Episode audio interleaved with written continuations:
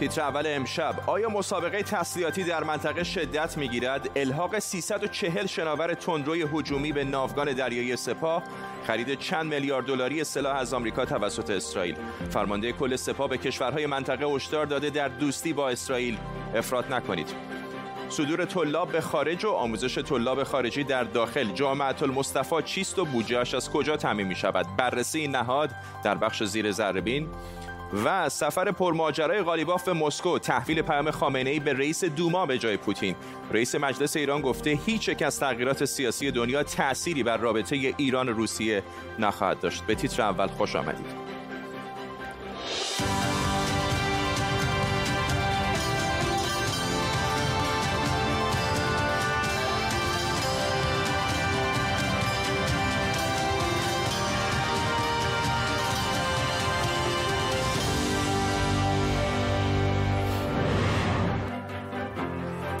سلام و وقت بخیر. حسین سلامی فرمانده کل سپاه پاسداران امروز در مراسم الحاق 340 فروند قایق‌های تندرو به نیروی دریای سپاه گفته سیاست فشار حد اکثری آمریکا شکست خورده و ایران از تحریم ها عبور کرده.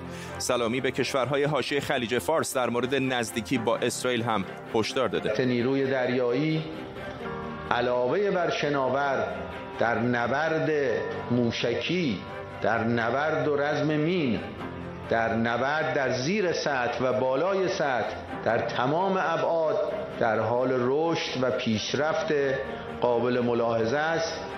به آنها این اختار را می دهیم و هشدار. اجازه دادن به حضور سهیونیست ها در سرزمین های اسلامی چیزی جز اداوت و دشمنی با مسلمانان و عرب نیست. همزمان اسرائیل طرح خرید چند میلیارد دلاری تجهیزات پیشرفته نظامی از آمریکا را تصویب کرده. ارتش اسرائیل هم برای مقابله با تهدید ایران درخواست داده 300 میلیون دلار به بودجهش اضافه بشه. در طول برنامه تیمی از کارشناسان و همینطور خبرنگارانمون از اورشلیم و مسکو و واشنگتن با ما خواهند بود. پیش از همه بریم سراغ فرزین ندیمی تحلیلگر مسائل امنیتی و دفاعی در مؤسسه واشنگتن از همین شهر در پایتخت ایالات متحده آمریکا. آقای ندیمی قایق‌های تندرو نقش پررنگی بازی کردند در این سالهای اخیر برای سپاه پاسداران در خلیج فارس. این ناوگان جدیدی که در واقع امروز رونمایی شده چقدر می‌تونه موازنه قدرت رو در خلیج فارس تغییر بده؟ همونطور که فرمودید نیروی دریایی سپاه مبتنی بر قایق‌های تندرو و تعداد زیادی از قایق‌های تندرو هست تا بتونه تاکتیک‌های هجومی چند جهتی رو به به هدفهای دریاییش انجام بده. خب طبیعتا اضافه شدن 340 شناور هجومی باعث میشه که بتونه بهتر این این تاکتیکا رو انجام بده. البته خب در سالهای اخیر هم کشورهای منطقه سعی کردن بر توانایی دفاعی خودشون با اتکا بر توان دریایی ایالات متحده و با همکاری نزدیکتر با توان دریایی ایالات متحده اضافه بکنن. آمریکا تاکتیک های جدیدی رو برای مقابله با قایق های هجومی و حملات قایق های هجومی کار کرده با استفاده از توان هوایی خودش و همکاری بین توان هوایی دریایی و کشورهای منطقه. خب از طرف دیگه هم سپاه نیروی دریایی سپاه سعی می‌کنه که با اضافه کردن به تعداد قایق های هجومی خودش بر این معادله از سمت خودش اضافه بکنه. اون اصل بازدارندگی فعال خودش رو بتونه فعالتر بکنه. خب حالا باید دید که این افسوده شدن این قایقها به تعداد زیاد در منطقه خلیج فارس چه تغییری از اون چیزی که فعل همچنان در حال حاضر وجود داره به وجود خواهد آورد؟ بیشتر در حد انبار کردن این قایق‌ها در در دپوهای غیر زیرزمینی هستش تا در صورتی که اگر شرایط جنگی پیش اومد از اون استفاده بکنیم. ولی به هر حال خلیج فارس محدودیت هم داره از نظر ظرفیت تجهیزات. آقای ندیمی اگر اشتباه می‌کنم منو اصلاح بکنم ولی در این اواخر به نظر میومد که سپاه پاسداران به خصوص در دوران زمامداری آقای ترامپ کمتر و کمتر از این قایق‌ها برای تهدید کشتی های آمریکایی و بریتانیایی و دیگر کشتی ها استفاده می‌کرده. اینطور هست آیا واقعا یا نه؟ در زمانها اینطور بوده. بستگی به سیاست هایی که از بالا بهشون داده می شده یه زمانهایی که کمتر دخالت می‌کردن از هواپیمای بدون سرنشین بیشتر استفاده می شده یه زمانهایی یعنی قایق ها دستور پیدا می‌کردن که دخالت بیشتری انجام بدن. ولی خب یه مقداری الان شرایط عوض شده. با توجه به صلح ابراهیم و نزدیک شدن کشورهای خلیج فارس به اسرائیل و اینکه خب به حال آمریکا باید با واقعیت های جهانی جدیدی روبرو شده. طبیعتا ایران نگران این هستش که نقش اسرائیل در منطقه بیشتر بشه. جنرال مکنزی هم در صحبت اخیرش گفته که اضافه شدن اسرائیل به منطقه فرموده مرکزی باعث عملیاتی شدن همکاری نظامی اسرائیل با کشورهای خلیج فارس خواهد شد. این باعث نگرانی اصلی ایران هستش. فرزین ندیمی تحلیلگر امور دفاعی امنیتی در مؤسسه واشنگتن از پایتخت آمریکا. ممنونم از شما. امروز جلسه دادگاه بنیامین نتانیاهو نخست وزیر اسرائیل به اتهام فساد سیاسی و مالی تحت تدابیر شدید امنیتی در اورشلیم برگزار شد. نتانیاهو به رشوه، کلاهبرداری و نقض اعتماد عمومی متهم. البته نتانیاهو در جلسه دادگاه همه اتهامات علیه خودش رو رد کرد. اشکان صفای همکارم در اورشلیم با ماست اشکان بیشتر به ما بگو در مورد جلسه دادگاه دفاعیات آقای نتانیاهو چطور بود و دادستانها به دنبال چه هستند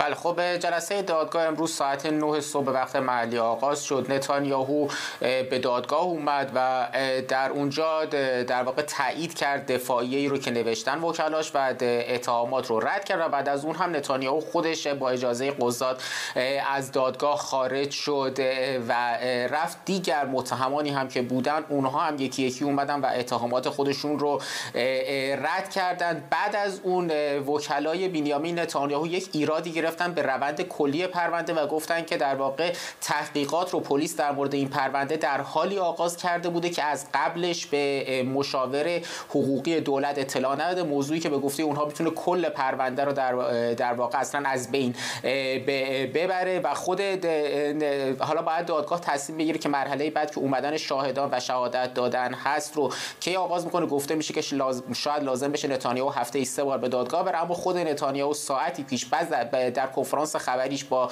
نخست وزیر یونان گفت که این مرحله آغاز نخواهد شد چرا که اولا این پرونده بسیار پیچیده است و ثانیا آغاز این مرحله در حال حاضر پیش از انتخابات به نوعی دخالت در انتخابات محسوب میشه. اشکان صفایی در اورشلیم ممنونم از تو. جلسه استیزای ترامپ رئیس جمهوری سابق آمریکا قراره که از فردا سهشنبه شروع بشه. خود ترامپ در جلسه محاکمه استیزا حضور نداره و وکلاش هم درخواست شهادت دادنش در جلسه سنا رو رد کردن. امروز هم وکلای ترامپ برای ارائه یک سری مدارک و شواهد در جلسه پیش از شروع دادگاه قراره که حاضر بشن سمیرا قرایی همکارم از واشنگتن دی سی با ما سمیرا کمتر الان میشنویم این روزها از آقای ترامپ در نبود توییترش چه می‌دونیم در مورد جلسه فردا و وکلای آقای ترامپ چه میگن جلسه که فردا برگزار خواهد شد. یک جلسه ای هست که چهار ساعت در اون بحث و گفتگو انجام خواهد شد. در این رابطه که آیا این استیزاه اساسا مطابق با قانون اساسی هست یا نه بعد از اون جلسه چهار ساعته و بحث و گفتگو یک رأیگیری انجام خواهد شد که ببینند آیا اکثریت سنا به قانونی بودن این استیزاه رأی خواهند داد یا نه. مسئله چرا به این شکل داره مطرح میشه؟ بسیاری میگن که استیزاه آقای ترامپ مخالف قانون اساسی است. به این دلیل که در قانون اساسی ذکر شده که رئیس جمهوری که در کاخ سفید حضور داره می‌تونه استیزاه بشه از سوی سنا و آقای ترامپ که دیگه در کاخ سفید نیستنش. استیزاه کلا باید منتفی بشه. اما موافقان قانونی بودن این استیزاه میگن که بند قانون اساسی در این رابطه به همین جا ختم نمیشه. در ادامه آمده که فردی که یک شغل فدرال داشته باشه باید از مزایایی که برخوردار هست بابت داشتن این شغل محروم بشه و از این جهت این استیزاه رو قانونی می‌دونند. این بحث در حال حاضر بسیار داغ هست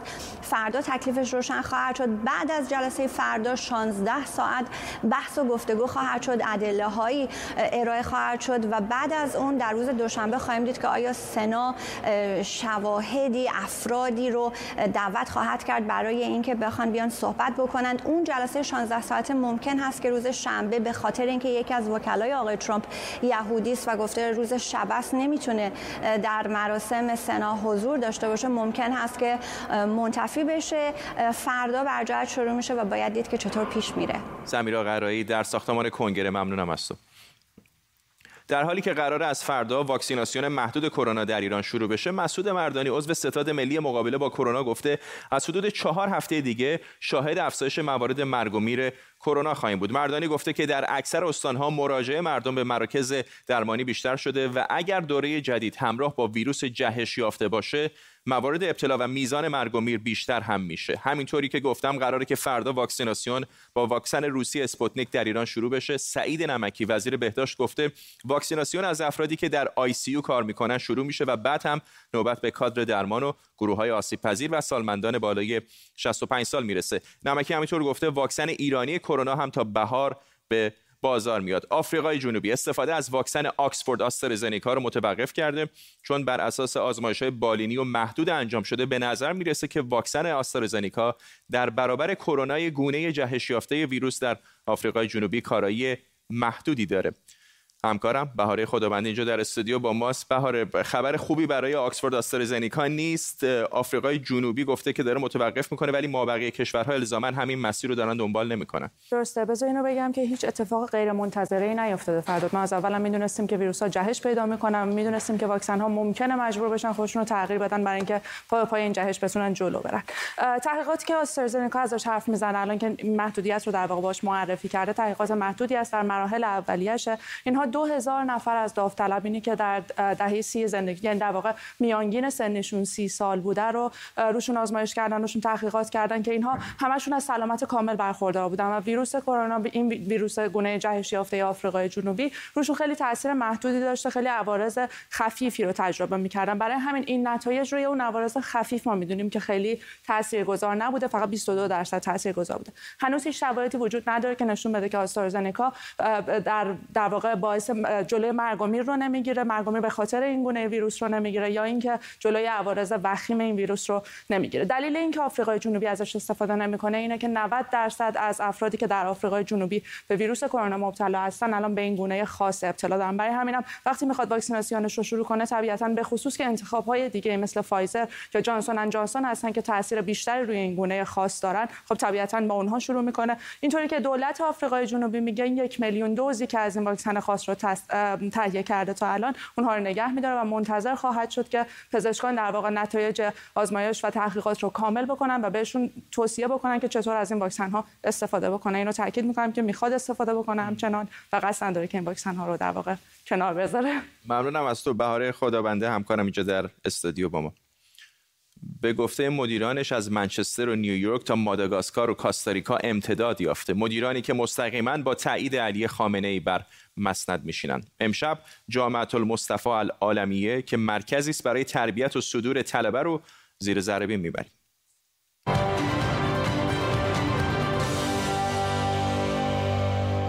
یادتون میاد که خیلیا گفتن ویروس کرونا با آخوندهای چینی وارد ایران شد و از قم شیوع پیدا کرد. همه تعجب کردند که این طلاب چینی اصلا در قم چه می‌کنن.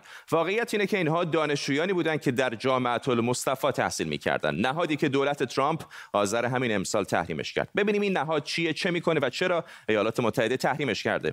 کار اصلی این نهاد اگر بخوام به زبان ساده بگم تربیت و صادرات آخونده یا به زبان اساسنامه این نهاد تربیت مدرس و نشر و ترویج اسلام نام ناب محمدی.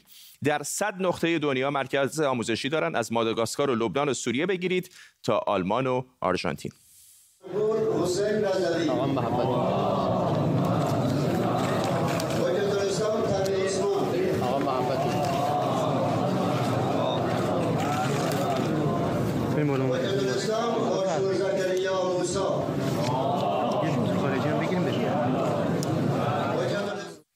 تاریخ تشکیل جامعه المصطفى را شاید بشه از درگیری روح الله خمینی با دو روحانی ناماشنا شروع کرد. سال 1344 کاظم شریعت مداری مؤسسه‌ای به نام دارالتبلیغ اسلامی در قم تأسیس می‌کنه که هدفش تبلیغ برای مذهب شیعه است. سال 61 حوزه علمی قم شریعت مداری رو از مرجعیت عزل کرد. چرا؟ احتمالا به دو دلیل. دلیل غیر مستقیم و اولش این که شریعت مداری با اختیارات ولی فقیه در قانون اساسی مخالف بود و دوم اینکه گفتن حامی صادق قطبزاده بود که می‌خواست علیه خمینی کودتا کنه.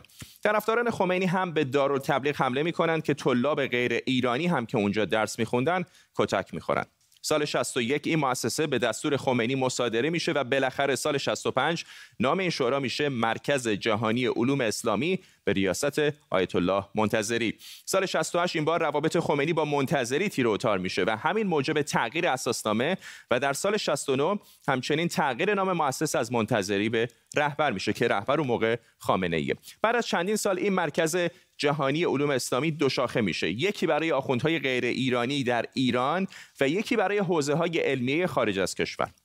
سال 1387 این دو نهاد تلفیق میشه و علی خامنه ای نام جامعه المصطفی عالمیه رو براش انتخاب می‌کنه. ما الحمدلله ما الان تو ایران هستیم. ایسان دنیا دست اونا.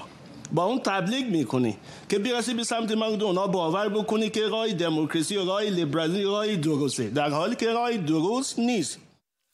بنا به گفته مدیران جامعه المصطفى نزدیک به 100 هزار طلبه در این نهاد حضور دارن. بیش از 500 مرکز تابعه و پیوسته داره و 50 میلیون نفر رو در دنیا توسط این نهاد شیعه کردن. اینم بگم که طبق اساسنامه فقط 20 درصد دانشجویان این مؤسسه می‌تونن ایرانی باشن. دولت آمریکا اعتقاد داره که جامعه المصطفى به دنبال جذب نیروی غیر ایرانی برای جاسوسی و حضور در جنگ‌های نیابتی مثل جنگ سوریه است. به طور مثال علیرضا توسلی مشهور به ابو حامد فارغ التحصیل جامعه المصطفى فرماندگی تیپ فاطمیون بود که در سوریه در کنار سپاه قدس می‌جنگید. اهل افغانستان بود و وقتی کشته شد قاسم سلیمانی به عیادت خانوادش در مشهد رفت.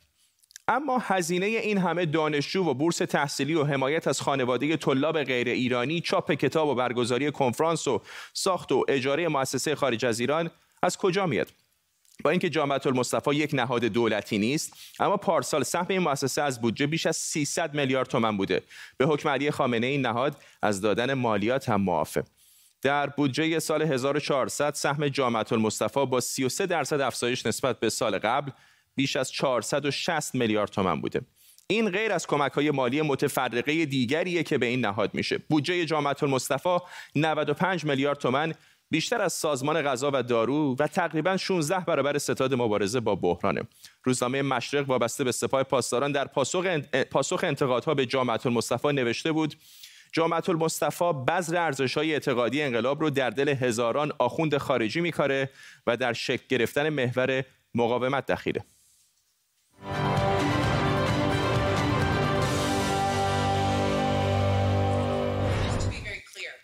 تصاویر زنده داریم از کاخ سفید جایی که جن ساکی در حال پاسخ دادن به خبرنگاران آمریکایی است. اتفاقا همین الان یک خبرنگار در مورد موضع آقای بایدن در قبال ایران داره از خانم جن ساکی سوال می‌پرسه. بخش عمده ای از کنفرانس مطبوعاتی خانم ساکی تا اینجا در مورد بحث افزایش حداقل دستمزد در آمریکا به 15 دلار بوده. به محض اینکه حرفای خانم ساکی رو همکارانم بشنون در مورد ایران حتما شما را هم در جریان قرار میدیم. Uh, بپردازیم به خبری دیگه. محمد باقر غالیباف رئیس مجلس امروز پیام علی خامنه ای رو به رئیس مجلس دومای روسیه تحویل داد تا به دست پوتین برسونه. غالیباف در این دیدار گفته هیچ تغییر سیاسی در دنیا و به خصوص غرب تأثیری بر رابطه ایران و روسیه نداره.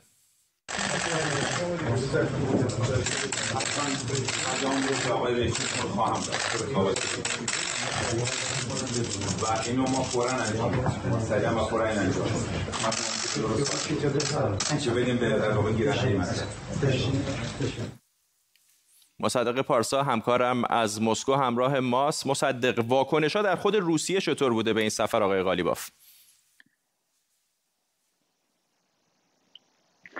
فرداد اونطوری که در ایران سفر آقای قالیباف خیلی آشیه برپا کرده و خیلی سر صدا به کرده در روسیه از این خبران نیست. یعنی خیلی سفر آقای قالیباف کدام سفر خاص یا سفری که خیلی پر سر صدا و پر آشیه باشه در داخل روسیه؟ نبوده. خب سفر رسمی یک مقام دولتی است. من شخصا حالا به عنوان یک خبرنگاری که رسانه های روسی در پی هم دنبال می‌کنم فکر می‌کنم در سفرهای مقامات دیگر از جمله سفرهایی که محمد جواد ظریف به روسیه میآید فضای اطلاعاتی روسیه بیشتر پوشش میده تا سفر آقای قالیباف. خب یک سفری است که هیئت های مجلس ها در همه جای دنیا دارن. فکر می‌کنیم این سفر بیشتر مشاوران و نزدیکان آقای قالیباف در خود ایران تبدیل به یک سفر پرهاشیه و با سر و صدا ساختن و خیلی هم بزرگ نمایی شد با توجه به اینکه دیدار با ولادیمیر پوتین مطرح شد. در حالی که در روسیه خب خیلی وقت ولادیمیر پوتین بجز این مسئله قره که خب یک مسئله مهم بود یک جنگ بزرگی در یک منطقه به پایان میرسان دیدار داشت با رؤسای جمهور دو کشور ولی کلا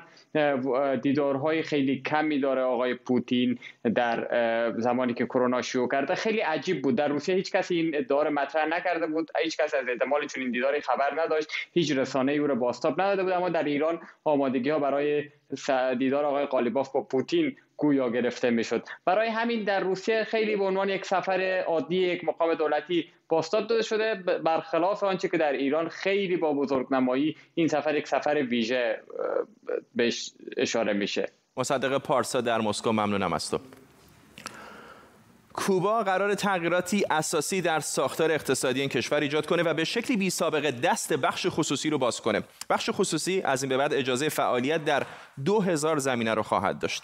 اینجا کوباست. یک جمهوری سوسیالیستی درست کنار گوش آمریکا در کنار کارائیب.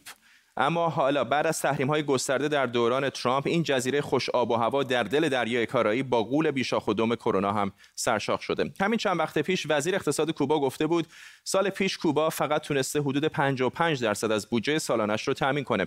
رشد اقتصادی کوبا تا سال 2019 بیش از دو درصد بود اما حالا حجم اقتصادش 11 درصد کوچکتر شده و وارداتش 30 درصد و صادراتش هم 15 درصد کاهش پیدا کرده.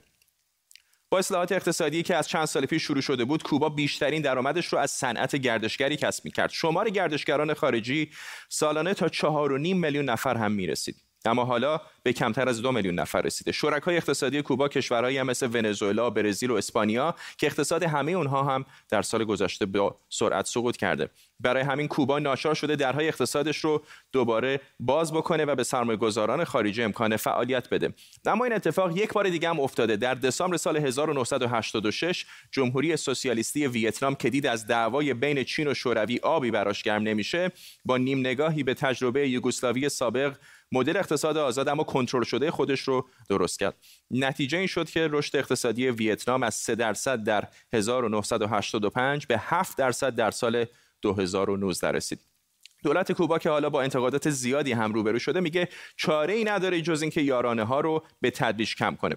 کوبا از ابتدای سال میلادی برنامه اصلاحات اقتصادیش رو به اجرا گذاشته. اگه چگوارا و فیدل کاسترو الان زنده بودن شاید خیلی از این برنامه خوششون نمیومد ولی به قول رئیس جمهوری کوبا میگل دیاز کانل در شرایط بحرانی باید تصمیمات انقلابی هم گرفت. تصمیم انقلابی کوبا هم حالا باز کردن درهای اقتصادش به روی بخش خصوصیه. همکارم امید حبیبینی از خانه در مرکز لندن با ماست. امید یک بخشی از اقتصادشون رو باز کرده بودن بخش کوچیکی مثل سلمونی ها و اینها ولی به نظر میاد این برنامه جدید خیلی گسترده تر هست.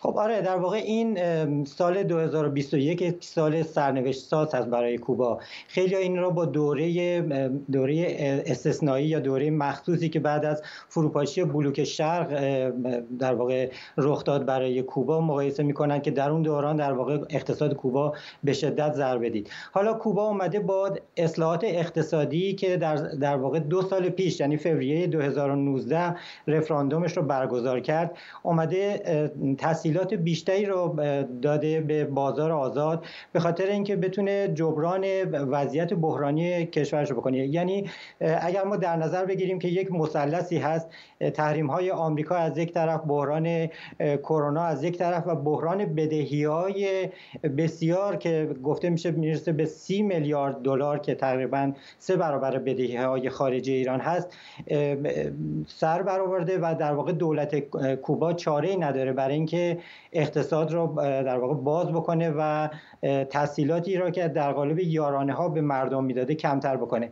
این برنامه اصلاحات اقتصادی که گفتم از فوریه 2019 شروع شده و موضوع اصلیش هم همون در واقع اقتصاد بازار آزاد هستش که و دادن در واقع اختیارات بیشتر به بخش خصوصی برای مشاغل کوچیک مثل مثلا تعمیرات مثل آرایشگری مثل بقالی مثل در واقع همین چیزایی که مربوط میشه به خدمات عمومی. این و به خصوص صنعت گردشگری که توی سالهای گذشته کوبا در واقع بیشترین درآمدش رو از گردشگری به دست می آورد و امسال به نصف هم کمتر رسیده. یعنی تقریبا یه چیز در حدود دو میلیون اومدن این باعث میشه که شاید ما اعتراضاتی رو در کوبا شاهد باشیم به خاطر اینکه بخش عمده ای از یارانه ها چه مستقیم و چه غیر مستقیم لغو میشن علیرغم اینکه حقوق بازنشستگان و کارمندان دولت افزایش پیدا می‌کنه. اون حرم وارونه ای که در مورد مدیران بود در واقع برعکس میشه چون مدیران کمتر حقوق می‌گرفتن از کارکنان حالا گفتن مدیران هم بیشتر حقوق می‌گیرن. همه این اتفاقات وقتی بیفته وقتی ما الان می‌بینیم که در کوبا و هاوانا وقتی کسی در واقع می‌خواد بره خرید کردن قیمتی رو که در روز صفر اول ژانویه می‌خواد برای یک کیلو برنج بده 24 برابر روز قبلش هست یعنی 31 دسامبر. بنابراین وضعیت خیلی بحرانی هست در کوبا در شرایط فعلی. ممنونم از تو. امید حبیبینی ها همکارم در خانه در لندن. دوباره تصاویر زنده داریم از کاخ سفید جایی که جنساکی سخنگوی جو بایدن در حال صحبت است. همطور که کمی پیشتر بهتون گفتم خانم ساکی در پاسخ به پرسشی در مورد وضعیت توافق هسته ای ایالات متحده با ایران به یک خبرنگار پاسخ داده. الان پاسخش رو دارم. خانم ساکی گفته که اگر ایران به طور کامل به تعهداتش در چارچوب برجام عمل بکنه ایالات متحده هم همچین کاری خواهد کرد. دوباره به برجام باز خواهد گشت و شرایط و بستر برای توافقی بزرگتر و محکمتر از حتی برجام هم می‌تونه فراهم بشه. در واکنش به بحث اورانیوم هم خانم ساکی به این بحثی که آمریکا به دنبال توقف کامل غنیسازی اورانیوم هست اشاره ای نکرد. به این ترتیب می‌رسیم به پایان تیتر اول امشب. تا برنامه بعدی بدرود.